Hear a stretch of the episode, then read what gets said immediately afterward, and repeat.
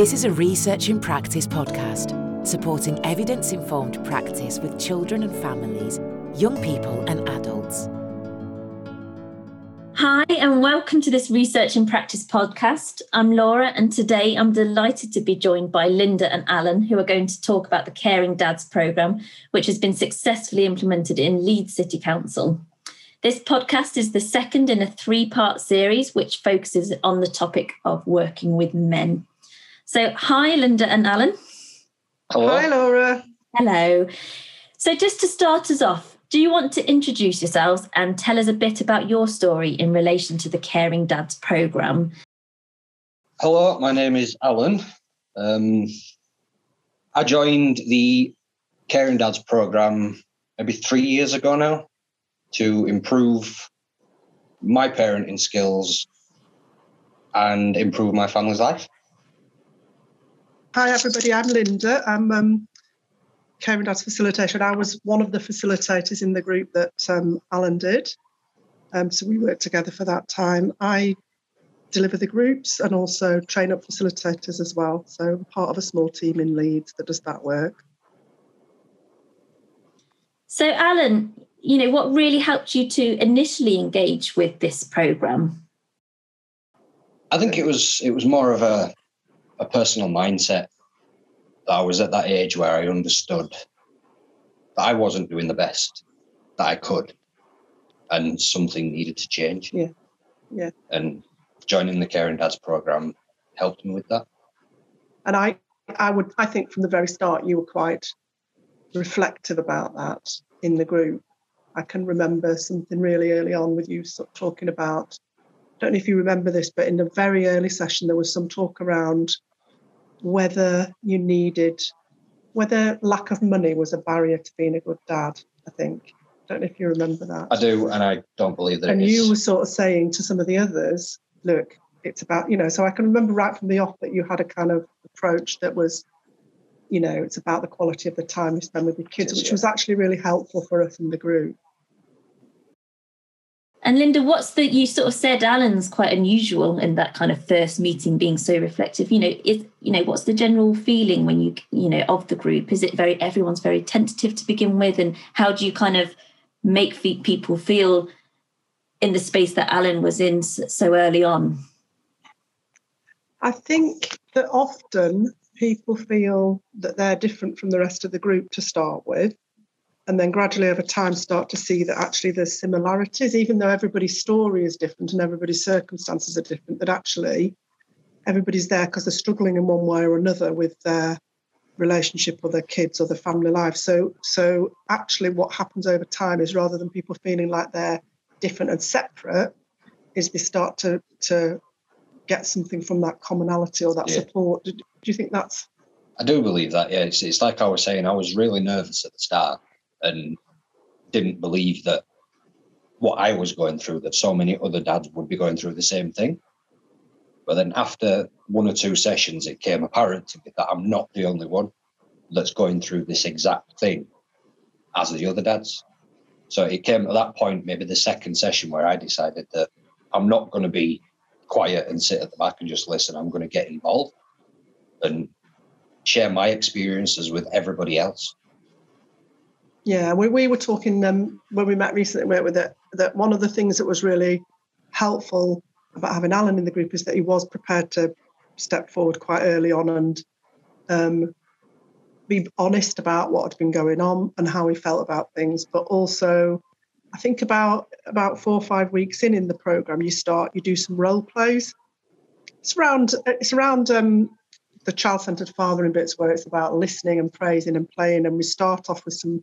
And it's one of those things that if you can get some dads to get involved and do it, it really it has a really big impact. And Alan was the first to volunteer oh, and became sort of like champion of the group with role play. And then it was like you know, trying to persuade some of the others to step up as well. So it was, you know, again, I, I imagine that's probably quite nerve wracking doing something like that. I mean, it's, I don't know how it was for you, but I imagine it might have been out of your comfort zone a little bit. I was terrified. to be straight with you, I yeah, was yeah, terrified. I can, I can get that. I've never been one for doing the drama sort of things. I've never paid attention in drama at school. But when it come to like I was saying with the group, it was I need to do something. So if it means I have to get up and make a complete fool of myself, then I will. But then it gives me the ability to share my experiences, as I was saying. But it was really terrifying for me to do that. But becoming the one that everybody basically voted to be the, the role player yeah. wasn't something I was expecting. Yeah, but it, but it was powerful that in a sense because yeah. the other group then really started to look to Alan to, you know, do that, and it was yeah, it was very helpful. Again, very helpful for us as facilitators. And how did it feel then for you, Alan? You know, doing role play and sort of opening up and talking about your feelings. You know, from that first meeting with the group. You know, how did that feel then and then how did that change over time because it seems like you had a real journey um, that you're talking about here and um, do you have any kind of reflections on that it was scary again mm. it, was, it was one thing that i never thought i'd have to do you know share my feelings with a group of other people mm-hmm. because I, I never had that what's the word i'm looking for i never had the support from my dad to be able to stand up and speak out so I never had that support. And I thought to myself that I need to do something, as I was saying before. I'm repeating myself a lot, but I needed to do something. It terrified me, yes. Was I embarrassed? Yes. Did I really care? No, because I needed to do something to improve my life and hopefully improve other fathers' lives as well. No, that's really it's really good to hear that. And and you also were talking quite a bit about, like you said, you just said you didn't have the support from your dad, mm. but also yeah. you're talking about your relationship with your son, weren't you, yeah. as well? So looking at what was going on with you and your dad, what was going on with you and your son, and how did you want it to be going forwards? That was apparent really early on that you'd already been thinking about that, but you were using the group to think more and more about that. Yeah. To expand on that, it was basically, my dad was really never there for me. I never had the love that you need from your dad. I never had any affection. Um, as I said to the group, and I said to Linda many times, it was like I was living in a boot camp there. And I said after I left my dad's house that I promised to myself that I wouldn't allow anything that happened to me while I was at my dad's happen to any of my children. But it became apparent before the, the caring dads group i was doing exactly what my dad was doing which made me get in a lot of trouble basically and um, social workers were involved in that sort of thing and then the caring dads program came along and like i said i had to jump on something to stop that from happening. And i did. Yeah, i think that's a really good way to put it. And Linda, I don't know if you can kind of build on that in terms of, um, you know, the Caring Dads program that's had such a positive impact here with um, Alan.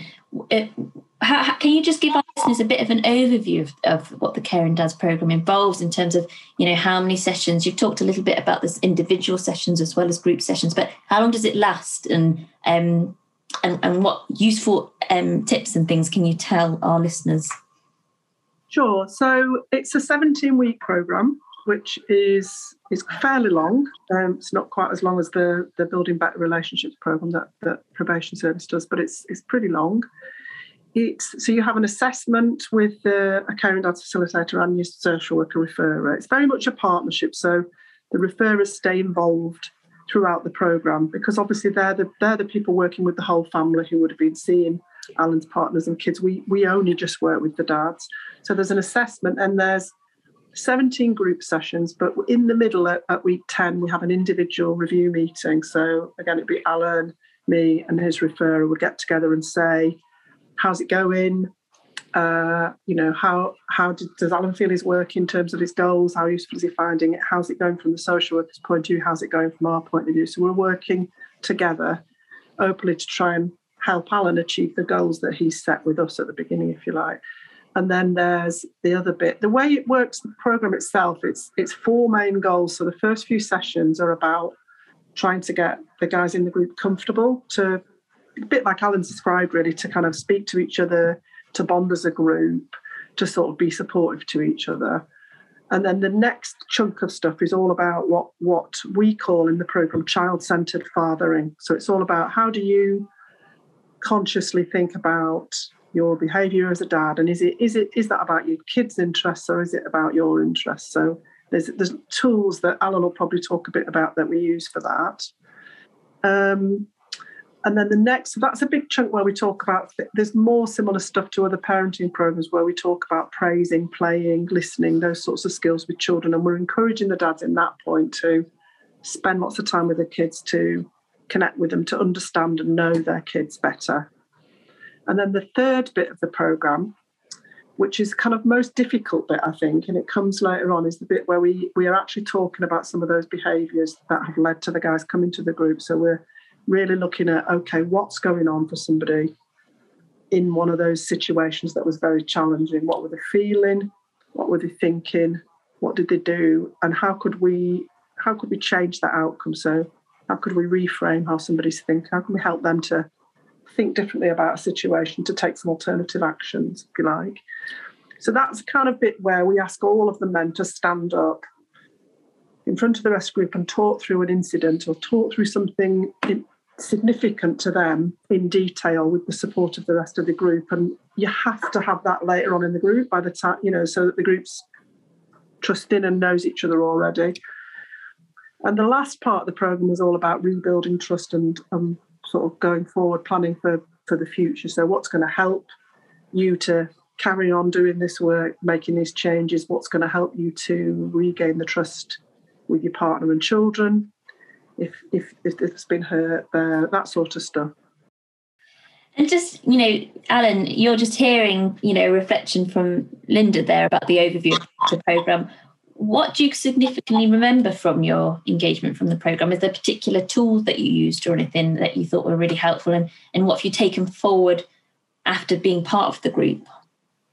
Well, there's many different tools that they, they employ during the group. But I think one specific one that has always stood out is I can't remember the title of it, but it was like understanding your child's age and the type of behavior that is involved them being that age. So, say, like how a five year old might run around like a nutter, thinking the Superman sort of thing. You know, and some some dads, I for one have done it before, have told the children off for that because I didn't I didn't quite understand how that that age tied in with that type of behavior. That it's not bad behavior; it's just children being children, learning learning how to run around, learning to look forward to the future, sort of thing. And it's mm. just you know, it were it's a good example. Yeah. It's that, it's that feeling that you get that is this the right thing I'm doing? Is my child just being a child, or are they being naughty? Are they misbehaving? Are they pushing the limits? When in reality, with that specific tool that I was describing then, it basically told me that this is the type of behavior what you can expect. Not necessarily all children will do this, but this is the type of behavior you can expect around that age. Mm. And as part of that exercise, each member of the group would talk about something that maybe they've they've looked at at that age and thought, this is how I've dealt with it. And then someone else had, had um, pipe in and say, well, maybe you could have dealt with it this way. And there was different tactics around like a little chart, like a, a graph thing. Developmental chart. Developmental yeah. chart, that's the yeah. one. A developmental yeah. chart. It, but what you're describing is exactly spot on. Mm. Whether you know the name for it or not doesn't matter. I think out of all of the tools, that one has been the most helpful to me. Because now when I see my children running around like nutters, my uh, five and seven year old, I'll either join in with them or I'll ask what they're doing. And then they'll start explaining to me, this is what we're doing. We're being superheroes or we're playing in McDonald's. You know, they use their imagination. So I get involved with them if I can. Instead of telling them off about it, I'm involved with it. So they understand that, yes, it's a bit silly to be running around, but it is part of growing up. So that tool, above all of us, I think, is the one that's helped me the the utmost. Is the best tool that I'm, I still implement now to this day. it all links together, doesn't it? They Yeah. all they all link together. And I suppose what's different about caring dads as a program as opposed to other parenting programs is we're not generally teaching um, dads how to manage children's behaviour. What we're teaching them is how to look at their them Yeah. first, look at their behaviour first, if you like. There is Yeah. bit there is bits that crosses over into that child behaviour management that helps, like you said, understanding what's the usual sort of behaviour for a kid of a certain age helps you not to be too harsh if they're doing it or helps you to understand where they're coming from. But what we're always doing in the Caring Dads program is first and foremost saying what's going on, what's going on for the child, but also what could you do differently as Yeah. the dad? I was just going to use that one as an example. Then it actually popped up. That's one of the other tools you you implement, if I remember, as to sort of like put yourself in your child's position Yeah. after they've done something. Maybe I don't know. Maybe they've knocked a, a bottle of juice over or something.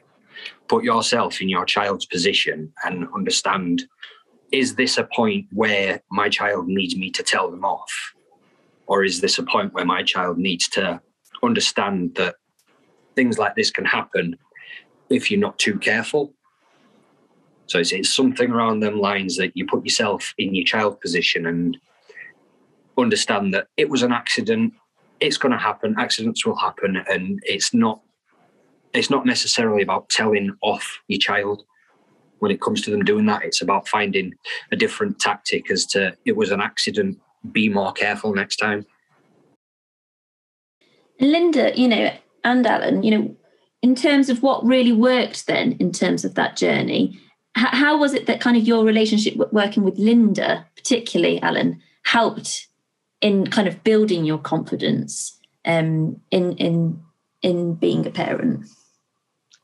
I think it was knowing that there's there is actually people out there that do want to help single fathers and dads, and we're not we're not alone. There is people out there that want to help us and are sharing the same experiences. But as males, we've been brought up to hide everything. You know, tuck it into a nice, neat little pocket. And I think with the Caring Dads group, especially being run with a female or two females, as well, it made a lot of men a little bit more. It made them let the guard down a bit, I think, so they could get rid of some of them issues that they had and talk about some of the issues that they had around the parenting, around feelings in general. Mhm. And all caring dads did deal with all of that sort of stuff as well. So it, I think that that really did help having a female ran group along with other males that are going through the same situations.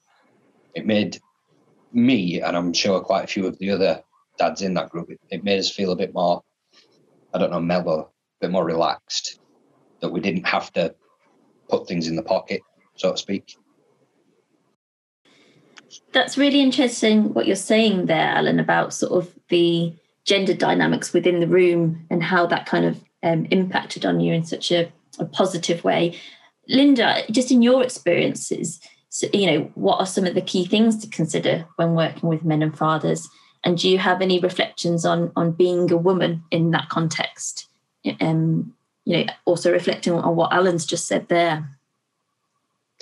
I think that having a, a man and a woman, what we have generally needs is we had a man and woman facilitators, another another third person, so there'd be three to start with. And I think having a, a man and woman lead in it is really important. I think if, it was just two men or just two women all the time, I don't think it would work as well. And I think part of it is your a bit like Alan was saying, you know, you've got different different dynamics in the group because of that. But also, as a pair of facilitating that group, you're a bit like uh, you're modelling that good relationship between a man and a woman, how to negotiate things and how to um, show respect. And you know, some of the men haven't seen that much before. I wouldn't necessarily say that was the case for Alan, but some of the men maybe haven't seen uh, women in that position or haven't seen that a positive relationship in that way. So I think that's part of it. I think different people respond differently to you know to to men, to women, to different individuals. I think, but it's I think there is something important about the being being a man and a woman doing it because a lot of what we're talking about, although it's although it's about parenting and fathering, it's also very much about what's going on between parents, isn't it? Between yeah. a man and a woman. And it's very much about um, some of those relationship difficulties, patterns of behaviour that people get into that's about men and women. So I think having different perspectives in the room. Yeah. You've talked quite a bit there, Alan, about how positive it was being in a in a group um, you know to discuss those different things. Do you have any kind of both of you have reflections on you know the difference of doing group work compared to individual work um, within this kind of context? I for one always thought that before caring dads came along that the best way to deal with something is on your own i always seemed to think that but when it came to the caring dad caring dads group and being in that group, although as I was saying, it was scary and it was daunting. After you start hearing a little bit about what the other dads are going through, you can start understanding that, as I said before, you're not the only person who's going mm. through them issues. And each dad has their own ways of dealing with things. So being in a group, it allows you to share them experiences between the whole group and the group share the experiences with you as well. So one dad in the group may find something that I'm doing, they may find a different way around that. Mm. So they could tell me that maybe you should try it this way, in the friendliest way possible. Maybe you should try it this way. You know, I do this with my daughter or my son, and this what this is what works. And it's just being able to share between the different dads, your different parenting techniques, your, your ways of dealing with how you as a parent feel or how you as a male feel being able to share it with other males it it is scary at first but once you start doing it it does make you a lot more understanding that like i was saying you're not the only one who's going mm. through it mm. you know you can't always do everything on your own everybody needs somebody there to help them out be that female or another male mm you need somebody there to be able to deal with it yourself. Because as Linda said before, all it takes is one or two people to stand up and speak or stand out in a group. And then as we're human beings, we're built to follow anyway. So people will see that there's one person standing out in a group and they'll start opening up a bit more in the group. And then in general, it makes the entire group become friends, I suppose, mm. become friends with each other. Because yeah. I, for one, honestly thought that I really enjoyed going to that group, not just because of dealing with the parenting things and how I could deal with something, but it was a way for me to have a chat with other people. Yeah. You know, other yeah, males. Totally. Because I'm, I'm not one that has a lot of friends. Maybe I have one or two friends. But then when I was at that group, it was like everybody was your friend. Some it took a bit longer for you to get through to, but others, it's everybody was your friend. Yeah. And having friends there be even even if it is only once a week, just going and being able to vent and talk to the other dads and have a laugh and joke with the other dads while doing the group. Yeah. It it makes you want to do it more, mm. in my opinion. Yeah, I know that I think that's that's really I think the grief is really powerful. It's not it's different what you can do with individual work. So I think I think what works best in Caring Dads is there's a little bit of both because you have your individual meeting assessment with the social worker and you have a midway review meeting, yeah. don't you? And also we you have quite a lot of phone calls and a lot of discussions yeah. with one facilitator, but a lot of the work's going on in a group. And I think you, you need both. You need the group sort of group program and the group momentum helps people helps people reflect more because they're listening to another dad or they're hearing something another dad's done, and it's usually easier to think about other people's issues until you're ready to look at your yeah. own. But also, what we try and do in the program is get dads to think about their individual goals, like Alan would have set individual goals of things he wanted to work on. So while we're doing this group program, we're also trying to focus on individuals, things to achieve. But I think there's just something so I think apart from anything else, what you said about men often not sharing and not seeking help, one of the things we find two of the outcomes we find often from the group, which are kind of almost like side products, is men are more willing to ask for help in the future. So if something's going wrong, because they've had an experience of getting some help, and hopefully that's been okay and been useful.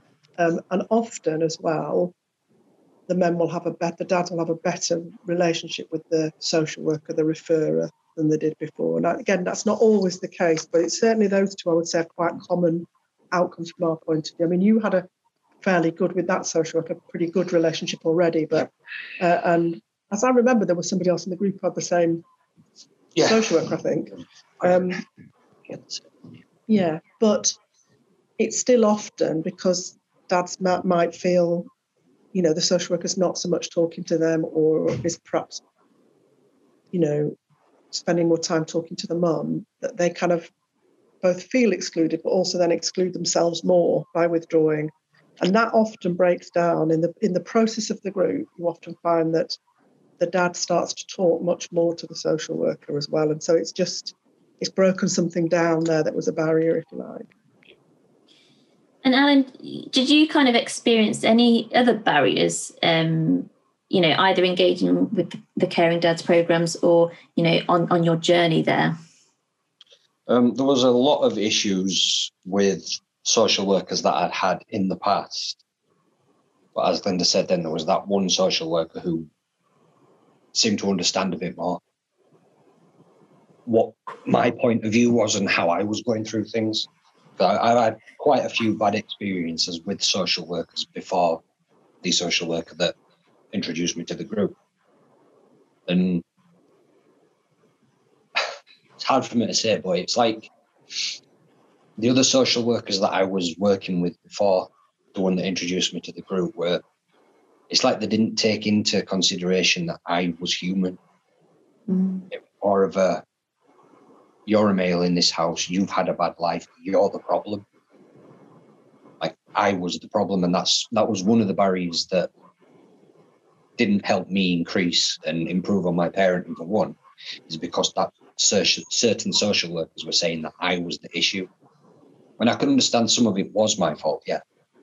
But when you're standing there in front of a social worker who's basically meant to help you, and they're saying, you need to leave this house because you're the issue, it kind of destroys you because they're not taking into consideration that you might have some issues that you need to deal with and you might have some good ideas, but you don't want to speak to them because they're just so negative towards you. And these were the other social workers, but then every once in a while, there's one social worker that will come around who will understand that you are human, that you are a dad and you do have issues as well, and you need the help just as much as say the mother does or the children do. And that's the social worker that um, mm. Linda was saying then that introduced mm. me to this group. She opened up a door for me. And because she actually understood that I'm not always the problem. Yes, I have done some things that I should have done, but I'm not the the main cause of the issue. The main cause of the issue was maybe to do with life. I've had a different life, and um, the mothers had different lives, but she she was more understanding of me mm. as a dad mm. and listened to me a bit more and spoke to me a bit more and actually did some exercises with me to open up doors and maybe talk to her a bit and like i say then introduced me to the um, caring dads program which like i say i jumped on mm. Tr- trust is something that I've always had an issue with. There's not a lot of people I trust.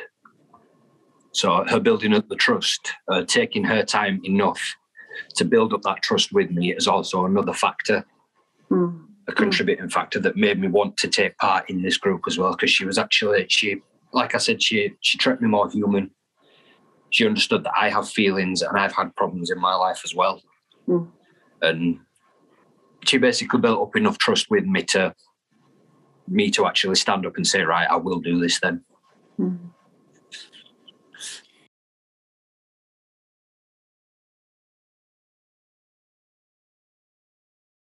We're coming to a close of this podcast now, but you know, throughout the podcast, Alan, you've really talked so positively about, you know, the changes that have come from being part of the Caring Dads program. So, you know, how are things now for you? Um, and how's the Caring Dads program helped you and your family? Well, to keep it short, how are things now? Um, completely opposite to what they used to be. To be honest, it used to be I was very angry all the time. I was very annoyed. You know, I didn't quite understand that what my children were doing was part of growing up, like I was explaining before. Um, but now it's it's calm, calmer. Um, there was a few issues that I explained to the caring dads group before about a 14 year old who was angry all the time and he was directing it towards me and his mom. And um, that isn't even a thing anymore. He, he doesn't do that anymore. He still gets angry, yes, but he doesn't direct it towards his sisters or me or his mom. You know, it's that's because of the caring dads group. I think because of the techniques that I've learned there and the skills that I've learned with them, that it's allowed me to see see myself in his shoes, sort of thing. Because at one point it was a lot of screaming and shouting between me and him, and that never wins anything. It never works. So it was always a lot of screaming and shouting. But now there's there's none of that. I do raise my voice at him sometimes, and he understands now that I'm the parent and his mom's the parent.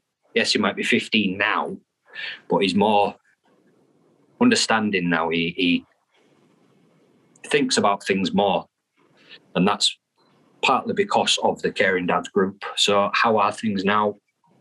I'd say great now compared to what they used to be. They are really great. That's so good to hear.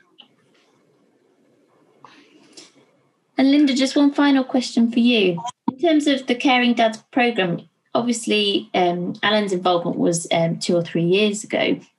What's it been like across the pandemic? And have you been doing online sessions with fathers? And how's that? How, how effective has that been compared to how, you know, positively Alan's talked about it here? Yeah, so we've run uh, what we started doing straight away in the pandemic was doing some one to one work individually with dads, either on the phone or on video calls, which isn't a caring dads program, it's just some one to one sessions, like just as a stopgap, we called it. And then we've now run two programs online. I mean, I think that I'd always prefer to do it in the way that we did that group, Alan. Yeah. Um, you know, to sit around in a room and to to talk to people. I think it was worth. It's been worth doing the groups. I think there's been some positive outcomes. We had to make the time shorter. Um, there's some things that you have to do differently. Like it's it's. So when somebody's online, you know you've got to be much more careful they're in their house and you don't want to be getting them talking about stuff and getting all upset or, or wound up and then they then going straight back to their family. Whereas the way you, you did it you came to a place we yeah. talked about that then you'd have time to calm down you'd have to be walking back. So i think that i think that it's definitely been worth doing it online but i would always prefer to do the groups in person if i could well, thank you both so much for your time for this podcast. And um, before I go, I just want to check if there's any more things you want to kind of talk about or raise within in relation to the Caring Dads program. Um, I think just for the sake of saying if there is any other dads out there that do end up listening to this, they should give something like that a shot. Definitely give something like that a shot because it's changed my life for the better. And I also, another thing to add on to that, that the social workers that do listen to this, please, please understand that us dads are human beings as well. And we do have feelings. We don't want to be pushed aside. We want to help the best way we can. So I think that is something that will hopefully help someone. That's really that's really helpful. I mean, I think as well, you know, social workers listen to it, they could they can let a dad listen to some of this podcast because I think hearing you speaking is is the thing that would help most. A really powerful and um, wonderful note to kind of close this podcast on. So, Thank you, Linda and, and Linda and Alan, so much for your time. Um, and we look forward to our listeners tuning into the next podcast where we'll be speaking with Oreo and Marcus um, to discuss another programme that's been going on at Leeds City Council. But really, thank you very much, Linda and Alan.